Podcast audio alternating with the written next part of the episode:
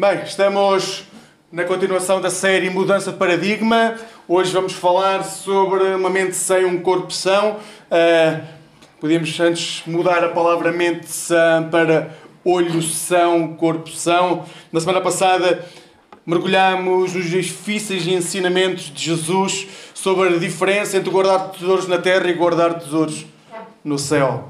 Os discípulos de Jesus são chamados a guardar e a acumular nesta terra tesouros para a vida eterna, os tesouros incorruptíveis do céu. A razão é-nos dada no versículo vinte e um que lemos a semana passada, porque onde está o nosso tesouro, aí está também o nosso coração.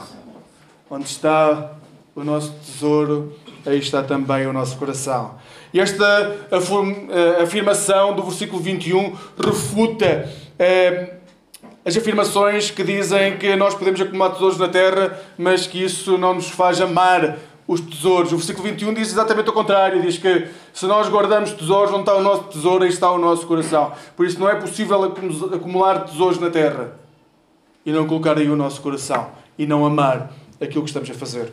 Os nossos corações são atraídos pelos tesouros que acumulamos e que produzem falsa, um falso sentimento de satisfação. Nós somos uma fábrica de gestação de ídolos, de criação de ídolos. E então temos de tomar bem cuidado àquilo que amamos e onde colocamos o nosso coração. Uh, os versículos vinte e dois a vinte e quatro ilustram como os nossos corações, uh, hoje vamos ver isso, uh, religião, vida inteiras são afetados quando decidimos começar a acumular tesouros na terra. A conclusão que vamos uh, tirar vai ser do versículo vinte e quatro. E mostra que há dois mestres. E são dois mestres que não aceitam competição entre eles. Ou seguimos um, ou seguimos outro. Nós só temos de escolher seguimos, se queremos seguir as trevas ou se queremos seguir a luz. Vamos começar versículos vinte e dois e vinte e três. Podíamos intitular Olhos Doentes. A candeia do corpo são os olhos. De sorte que se os teus olhos forem bons,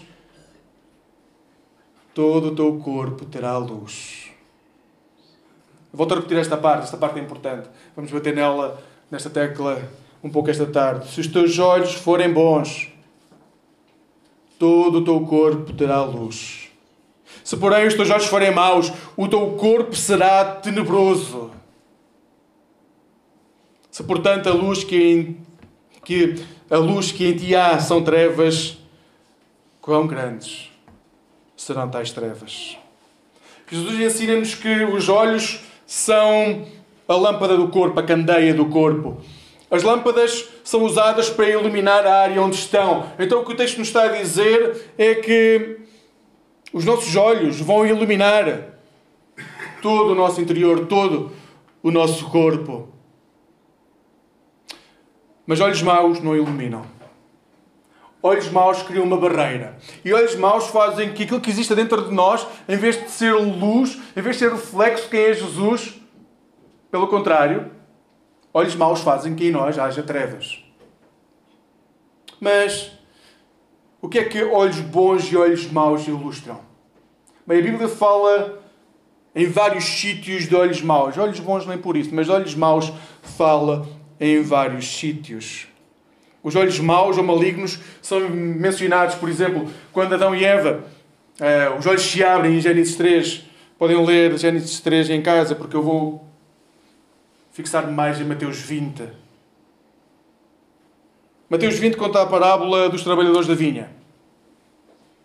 Quem não conhece a história, por favor, voltem a ler. Leiam Mateus vinte em casa. Trabalhadores da vinha. Há uma vinha, há um trabalhador, há um dono de uma vinha que precisa de homens para uh, trabalhar na vinha. E ele vai à praça logo pela manhã e contrata alguns homens para ir trabalhar na vinha. Os homens vão, só que passado três horas, este homem nota que afinal os homens não são suficientes e volta à praça para levar mais homens para continuarem a trabalhar na vinha. E passado três horas, este homem continua a achar que não são suficientes e volta à praça e contrata mais homens para trabalhar na vinha. E no final do dia, ele chama todos para pagar, porque pagava-se ao dia o trabalho, e quando esses homens são chamados, o que acontece é que os últimos que chegaram percebem exatamente o mesmo dos primeiros. E isto cria um sentimento de revolta enorme nos primeiros. Como é que as pessoas que acabaram de chegar ganham exatamente o mesmo que eles? Então, vejam o que diz o dono da vinha. Não me é lícito fazer o que quiser com aquilo que é meu? Ou é mau o teu olho porque eu sou bom?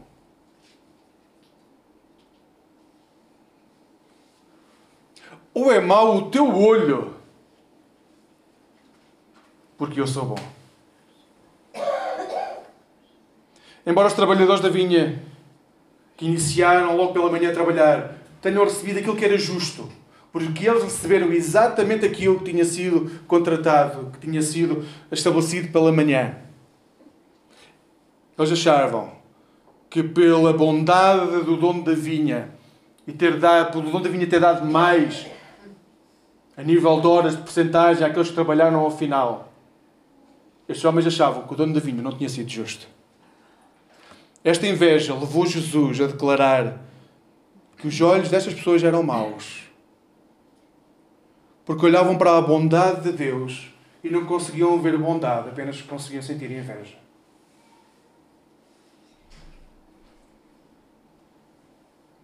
Por acaso os teus olhos são maus porque eu sou bom?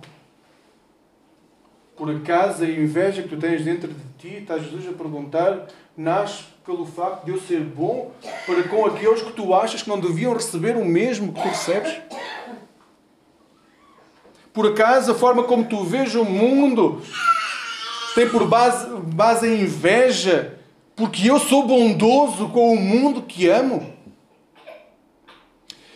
Quando a Bíblia fala de uma pessoa com olhos maus, ela descreve uma pessoa avarenta que procura riqueza, de início ao final. Uma pessoa com olhos maus é uma pessoa que procura riqueza, é uma pessoa avarenta. Alguém que gastou tanta energia, tanta energia a acumular tesouros, que tem dificuldades, quer de ajudar um amigo. Não é que essa pessoa não tenha possibilidades, é que quando essa pessoa dá, ela fica a remoer-se por dentro, porque largou um pouco de dinheiro para com um amigo. Alguém com olhos maus é alguém que calcula o custo, não a bênção. Aquele que foi treinado para gerir a sua vida de acordo com os ganhos financeiros e as perdas financeiras. Alguém com olhos maus é alguém que olha para a vida sempre através do custo. Quanto custa fazer isto? Não é que essa pessoa não possa. Ela não está capaz de viver de outra forma. Tudo na sua vida deve ser um reflexo daquilo que ela é chamada a ter, a possuir. E foi isso que lemos a semana passada no versículo vinte e um. Porque onde estiver o vosso tesouro, aí está também o vosso coração. E nós perguntávamos, onde é que está o nosso coração? Como igreja, como homens e mulheres, como discípulos de Jesus, onde está o nosso coração? Porque se nós descobrimos onde está o nosso coração, vamos ver qual é o tesouro que comanda a nossa vida. Hoje temos de prestar atenção a esta palavra. Quando o nosso coração, e nós dizemos que o nosso coração é a nossa humanidade, quando a nossa humanidade vive em constante procura de acumular tesouros aqui e agora, nós perdemos de vista completamente as bênçãos que Deus tem preservada para nós. Porque achamos que aquilo que nós projetamos ser é o máximo que nós poderemos alcançar. E nós vimos na semana passada. Não, não, não. Aquilo que nós projetamos ser, nem de perto nem de longe, é aquilo que Deus tem preparado para nós. Mas nós contentamos-nos com pouco, com aquilo que nós conseguimos alcançar, projetar para nós. O problema é quando os nossos olhos se transformam em olhos maus, eles deixam de olhar para aquilo que está à nossa volta e cuidar. E sabem quem mais sofre? Os necessitados. Porque olhos maus que procuram acumular o máximo possível vão deixar de lado todos aqueles que são marginalizados. A Bíblia diz que são os órfãos, as viúvas e os estrangeiros. Hoje diríamos os sem-abrigos, aqueles que não têm, que estão abaixo da linha da pobreza, os que estão sós, os imigrantes, os refugiados. Quando o nosso coração está colocado em conseguir o máximo possível para termos uma vida confortável, nós deixamos de olhar para aqueles que devíamos cuidar. E a triste razão para isso, na realidade, dizemos que amamos Deus, mas trabalhamos para ter uma vida confortável para nós.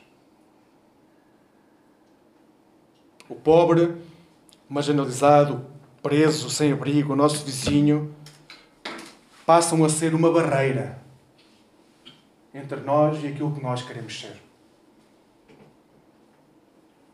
Uma barreira. É porque se nós nos damos com o pobre marginalizado, o nosso vizinho que passa necessidades, o nosso coração vai começar a ser moldado para partilhar com ele as nossas bênçãos. Isso significa nós passarmos a ter menos. E nós não estamos programados para passar a ter menos. O que nós queremos é ter cada vez mais. E então entramos em curto-circuito.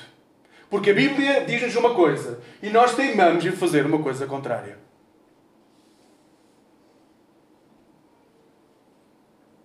E então, passamos a fazer aquilo que dizíamos a semana passada, que era, começamos a tentar arranjar desculpas para que aquilo que nós fazemos seja justificado pela palavra de Deus. O problema é que não é. Olhos maus fazem com que o nosso interior seja trevas. Escuridão plena dentro de nós. Uma passagem de Deuteronômio quinze ajuda-nos a ver claramente a diferença entre aqueles que acumulam tesouros, ou seja, aqueles que têm olhos maus, e alguém que tem os olhos colocados no céu. Vejam, Deuteronômio quinze a partir do versículo, dezassete, a partir do versículo sete.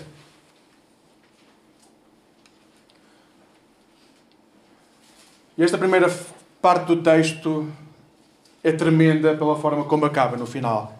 E se houver algum pobre entre os vossos compatriotas, nalguma das tuas cidades, na terra que o Senhor teu Deus te vai dar, não endureças o teu coração, nem lhe feches a tua mão. Empresta-lhe com generosidade tudo aquilo que ele tiver necessidade. Atenção, o texto não diz empresta-lhe com necessidade tudo aquilo que puderes. Empresta-lhe tudo aquilo que ele tiver necessidade. Não te ponhas a pensar maldosamente que já está próximo o ano do perdão da dívida, para tratares com maus modos o teu compatriota pobre e não lhe dares nada. Pois ele iria queixar-se de ti ao Senhor e a tua atitude seria considerada um pecado. Quando nós fechamos os nossos olhos, o nosso coração fica duro para com aqueles que estão à nossa volta. O texto de Deuteronômio diz-nos, quando nós fazemos isso, nós estamos a pecar contra Deus.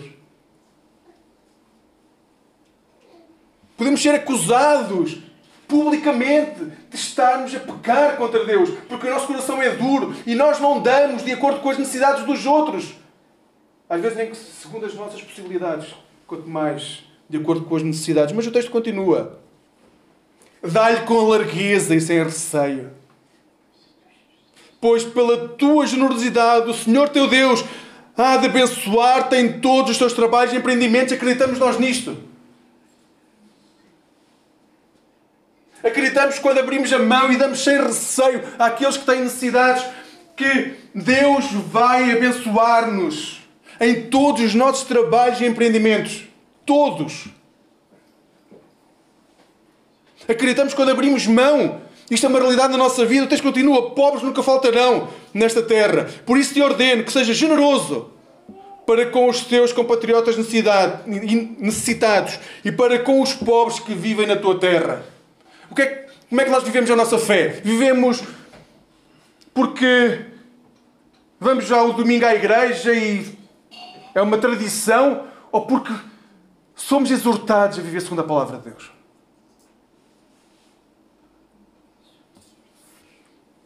Alguém que possua olhos maus só vive de duas maneiras. Ou fecha a mão e não ajuda ninguém, ou quando dá, está a dar e a pensar que não devia ter dado. E daqui a dez anos ainda se vai lembrar que deu e que não teve o retorno dessa pessoa. A melhor maneira de combater este coração duro é saber que o materialismo desliga a luz de Cristo em nós. O materialismo desliga a luz de Cristo dentro da nossa vida. Nós vamos fazer tudo e mais alguma coisa. Vamos ter planos espetaculares para tudo e mais alguma coisa. Mas a luz de Cristo não estará dentro de nós. Porquê? Porque os nossos olhos maus vão fazer com que nós, dentro de nós haja trevas. Escutem. Vejam o que nos diz primeira de Timóteo seis, nove e dez. Os que desejam enriquecer caem na tentação e na armadilha e são vítimas de maus desejos insensatos e prejudiciais, fazendo com que se enfundem na ruína e na perdição. A raiz de todos os maus é a ganância pelo dinheiro. Levados por ela, muitos perderam a fé e meteram-se em grandes aflições. A única maneira de nós podermos ter uma relação saudável com Cristo é dar com largueza e sem receio. A ser generosos. O texto significa literalmente abrir a mão. É abrir a mão para dar segundo a necessidade do outro e não segundo a minha vontade de dar. Sabem, é que é tão fácil ser mesquinho com as necessidades das outras pessoas em nome de uma responsabilidade financeira. Nós somos responsáveis financeiramente. Nós temos que cuidar da nossa família. Nós temos que ser responsáveis. Tornamos tão mesquinhos que nos esquecemos que a promessa é que quando nós damos segundo a necessidade dos outros, o que é que acontece? Todos os nossos empreendimentos, tudo aquilo que fizermos será abençoado. A pergunta é se queremos nós nisso. O nosso medo é muitas vezes muito menos inocente do que a afirmação nós temos que ser responsáveis financeiramente. Tememos que as nossas doações, aquilo que fazemos, aquilo que damos, nos deixem poucos recursos. Nos deixem poucos recursos para aquilo que nós projetamos para a nossa vida. Como se aquilo que nós projetamos para a nossa vida fosse o melhor para nós. Como se aquilo que nós colocamos como meta, que queremos atingir, fosse aquilo que Deus diz que é o melhor para nós. Onde está a nossa capacidade de confiar que Deus cuidará de nós?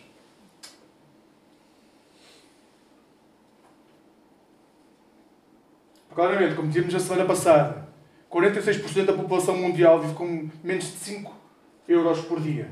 Isso significa que estas pessoas provavelmente iriam dizer-nos, a todos nós, a todos nós, que podemos viver com bem menos do que aquilo que vivemos. E que é possível viver, e que é possível sentir a bênção de Deus com bem menos do que aquilo que nós temos.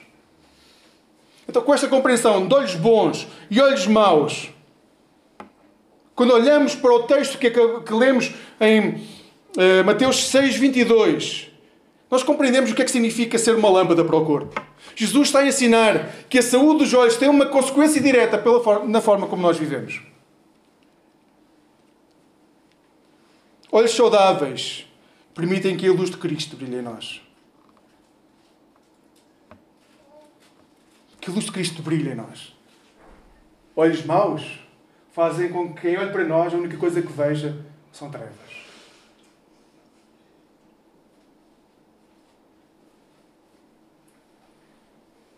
E algo parecido com trevas. É uma apatia completa de quem olha para nós e não vê nada. Quando as pessoas olham para nós, o que é que vem? Olhos maus servem como uma lâmpada apagada, que não ilumina nada, que não retira a escuridão, que faz permanecer as trevas na nossa vida e na vida das pessoas.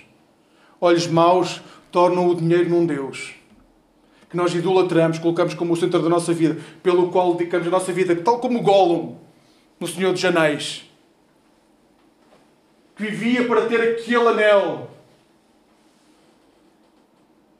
e ficou completamente desfigurado, porque passou a viver para possuir algo que o destruía.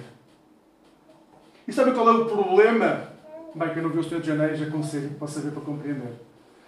Sabe qual é o problema? É que todas as pessoas que tocavam no anel, tocavam na riqueza, no anel de ouro, começavam a destruir-se também. Porque começavam a viver para ter aquele anel. Quando nós passamos a viver para ter algo, qualquer riqueza que seja, nós passamos a destruir-nos porque Cristo deixa de ser o centro da nossa vida. O que é que te está a consumir nesta tarde? Porque se for Cristo, te garanto, Ele não te consome, Ele dá-te vida. O problema é se não for Cristo, o que quer que seja que te está a consumir é um Deus que tu tens na tua vida. Que te vais passar as noites em branco. Que te faz não ter esperança. O que é que te anda a consumir? Porque o que quer que seja que te anda a consumir tem que desaparecer da tua vida. O amor ao dinheiro é tão poderoso que afasta as pessoas da verdadeira luz de Cristo. A raiz de todos os males é a ganância pelo dinheiro.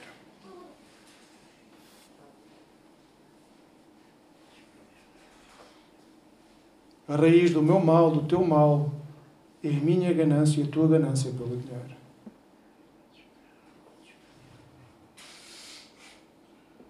E agora todos nós podemos estar a pensar em mil e uma coisas que na realidade correram mal porque se calhar amamos mais o dinheiro do que aquilo que devíamos. E não é preciso ganhar dinheiro para ter ganância pelo dinheiro. Basta ver o grau de tecnologia que a maior parte do mundo ocidental hoje possui sem nunca ter trabalhado uma hora na vida.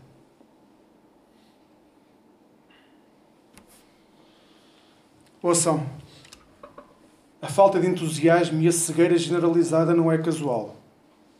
O amor ao dinheiro transforma a nossa relação com Cristo. Torna-nos apáticos, completamente apáticos.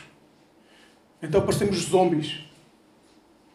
Nós dizemos que amamos Cristo, mas continuamos a nossa vida como se Ele não existisse na nossa vida. Mas quando estamos entre cristãos, nós somos espetaculares. Entre cristãos, nós somos santos. O problema é que quando nós deixamos de estar entre cristãos e vamos estar com aqueles que precisam conhecer Jesus, e não temos nada para ensinar. Não temos nada para dizer. Porque a pessoa olha para nós e o que vê é trevas, ou indiferença, ou não vê nada.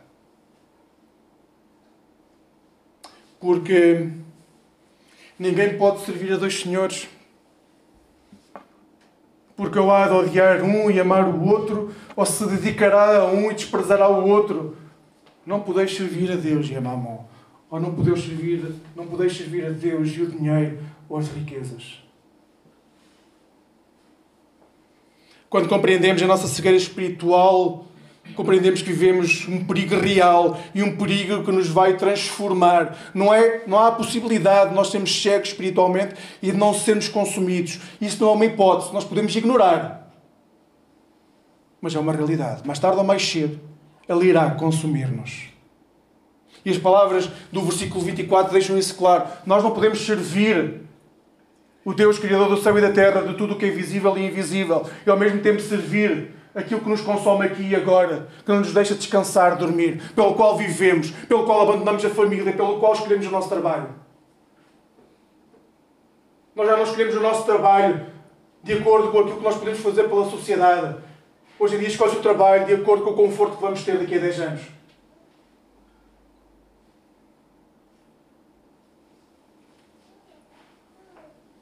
Não podemos servir a Deus e a Mamon. Nós dizemos, não, o dinheiro nunca nos pode controlar. Acreditam realmente nisso? Alguém nesta sala acredita que o dinheiro não nos controla?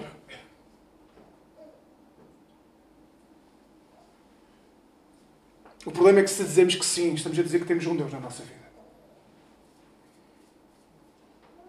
E se temos um Deus na nossa vida, que não o Deus de Abraão, Isaac e Jacó, que se manifesta em Jesus Cristo, o que nós estamos a dizer é que temos um Deus que nos vai consumir, ou que já nos está a consumir, que nos vai destruindo ao longo da nossa vida. O amor ao dinheiro ameaça toda, todas as facetas da nossa vida. Afeta as nossas decisões, afeta as nossas prioridades, afeta os nossos relacionamentos, afeta tudo aquilo que nós fazemos, porque nós passamos a decidir de acordo com aquilo que vamos querer ter no futuro. Aqui, nesta terra. A necessidade de mais dinheiro consome os nossos pensamentos. Nós queremos salvá-los. Nós queremos salvar o dinheiro. Nós queremos economizar o dinheiro. Nós queremos multiplicar o dinheiro.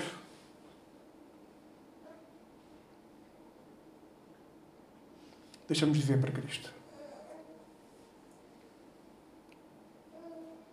Isto representa um grande problema. Porque o versículo vinte e quatro diz: não é possível servir a Deus e ao dinheiro. Sabem porquê?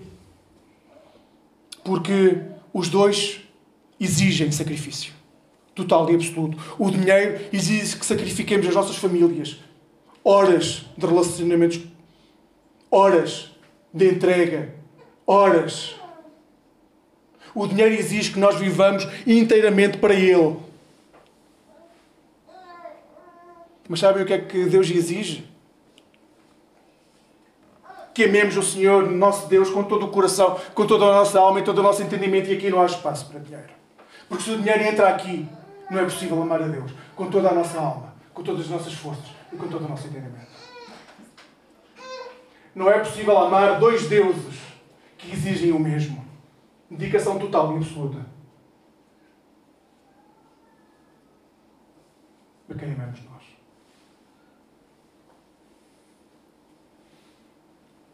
Quem segue Jesus não tem espaço no seu coração para amar um Deus que vai ocupar o mesmo espaço no coração que Ele ocupa.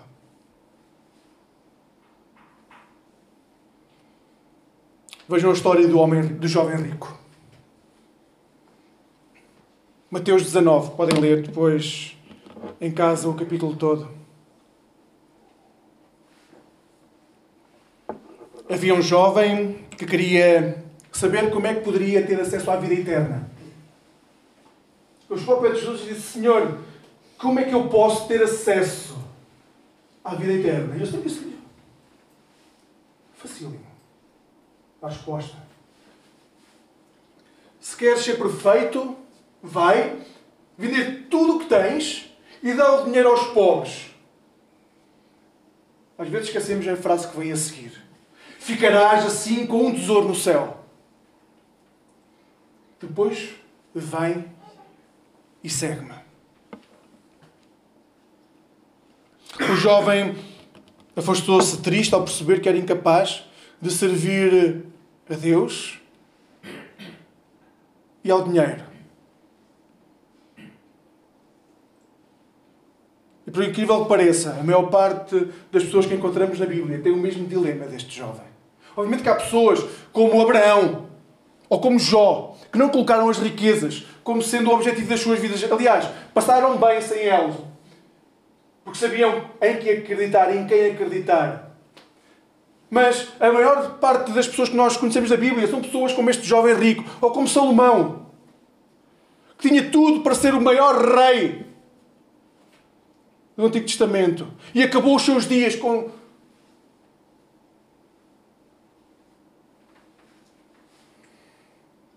um coração entregue a tudo aquilo que não era de Deus. Idolatria,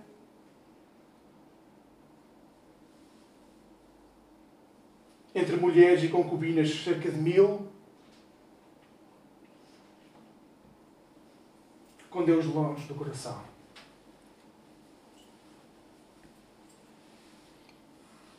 Muitas vezes podemos pensar que os tesouros não dominam porque não nos impedem de frequentar cultos.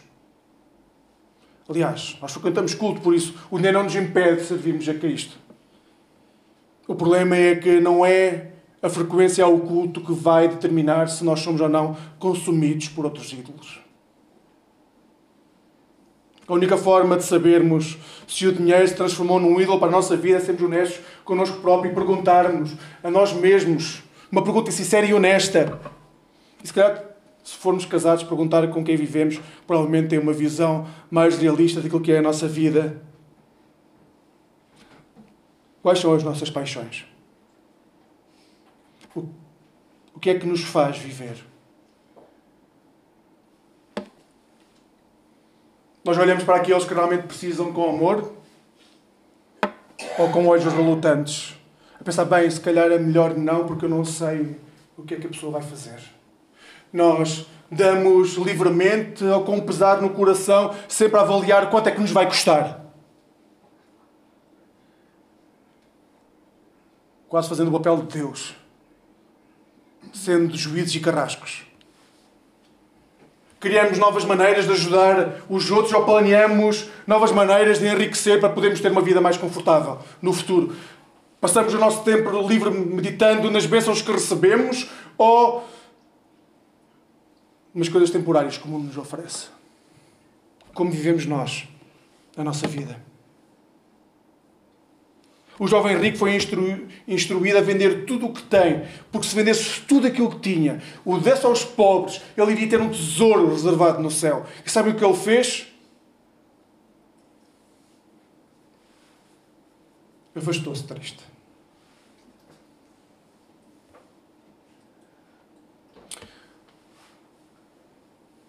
Se formos honestos connosco próprios, vamos descobrir que muita da nossa tristeza se deve a um relacionamento pouco saudável com Cristo. Não tem a ver com aquilo que as pessoas nos fazem, não tem a ver com as mágoas que sentimos porque outros foram maus connosco, tem a ver com o facto de nós não estarmos bem com Cristo. E então medimos a nossa tristeza com base naquilo que os outros são para nós. Enquanto o nosso ponto de partida devia ser a avaliação de como estamos nós com Cristo. Estamos nós, o nosso coração está colado ao coração de Cristo ou está colocado ao coração de mil e outras coisas que se passam à nossa volta. O jovem rico tinha um problema. O coração dele não estava colocado, colado ao coração de Cristo. As nossas tristezas nascem porque o nosso coração muitas vezes não está colocado, colado ao coração de Cristo.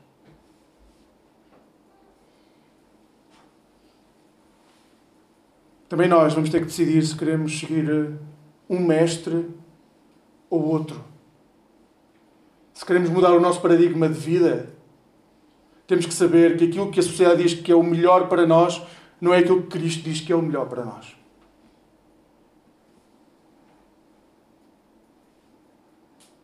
Não podemos servir a Deus e às riquezas. Devemos ter muita cautela.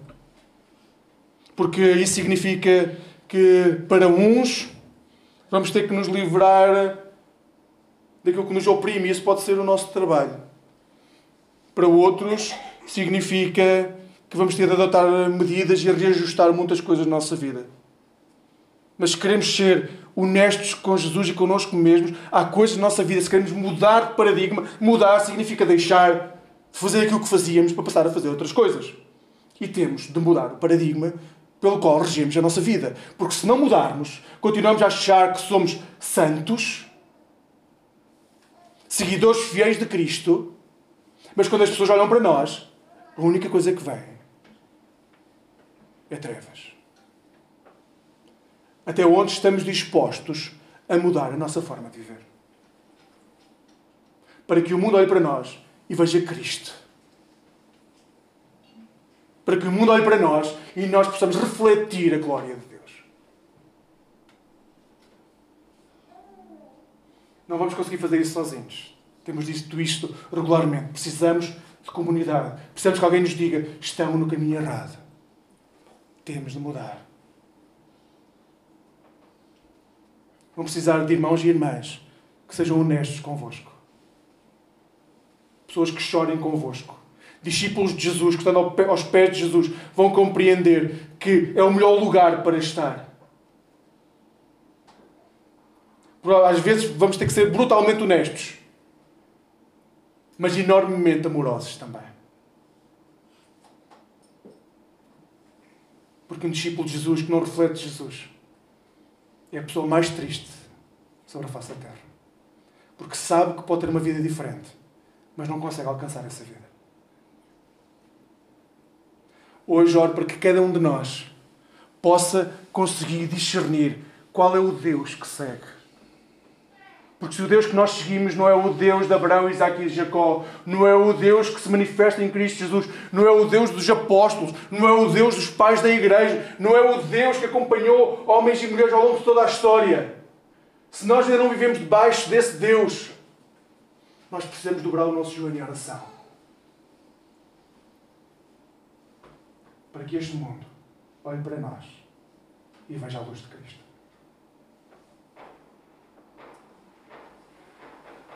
Que hoje possamos agarrar o verdadeiro tesouro, aquele que requer uma dedicação total, já que onde estiver o nosso tesouro, aí estará também o nosso coração. Possamos fazê-lo juntos, para a glória de Deus. Seja ela manifestar-se hoje a cada um de nós. Amém. Vamos orar, vamos ter um momento com Jesus. Vamos ficar um momento em silêncio. E vamos ser honestos connosco. Vamos ser honestos diante de Jesus. E peço-vos que escolham um ponto que precise de ser transformado. Uma ação, uma forma de viver que esteja a consumir as vossas vidas. Escolham um, uma área que já seja consumida e entreguem no altar de glória de Deus. Afinal, queremos ou não, que se fizermos a vontade de Deus, Ele vai suprir as nossas dificuldades. Meditem, escolham a área que vais nos consome e entreguem ao nosso bom Deus. Vamos orar.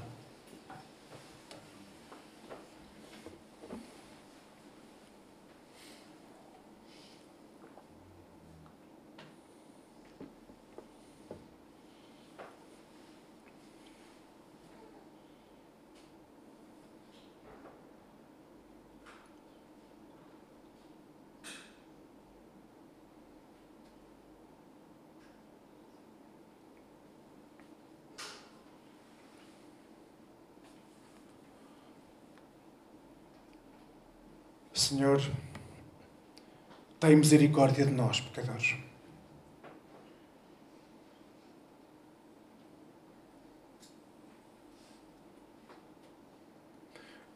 Pai querido,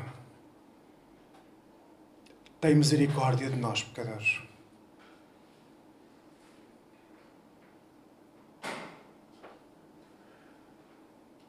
Deus, o Filho, tem misericórdia de nós, pecadores.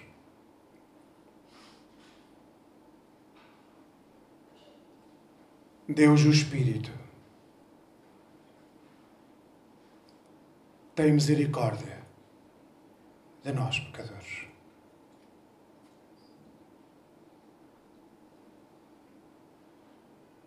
É assim que nos entregamos a Ti, certos de que só Tu podes mudar a nossa realidade, quem nós somos.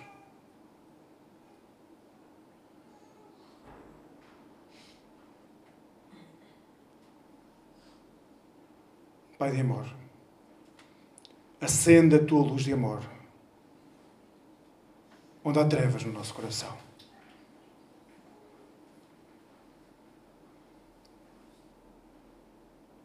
No nome de Jesus oramos. Amém.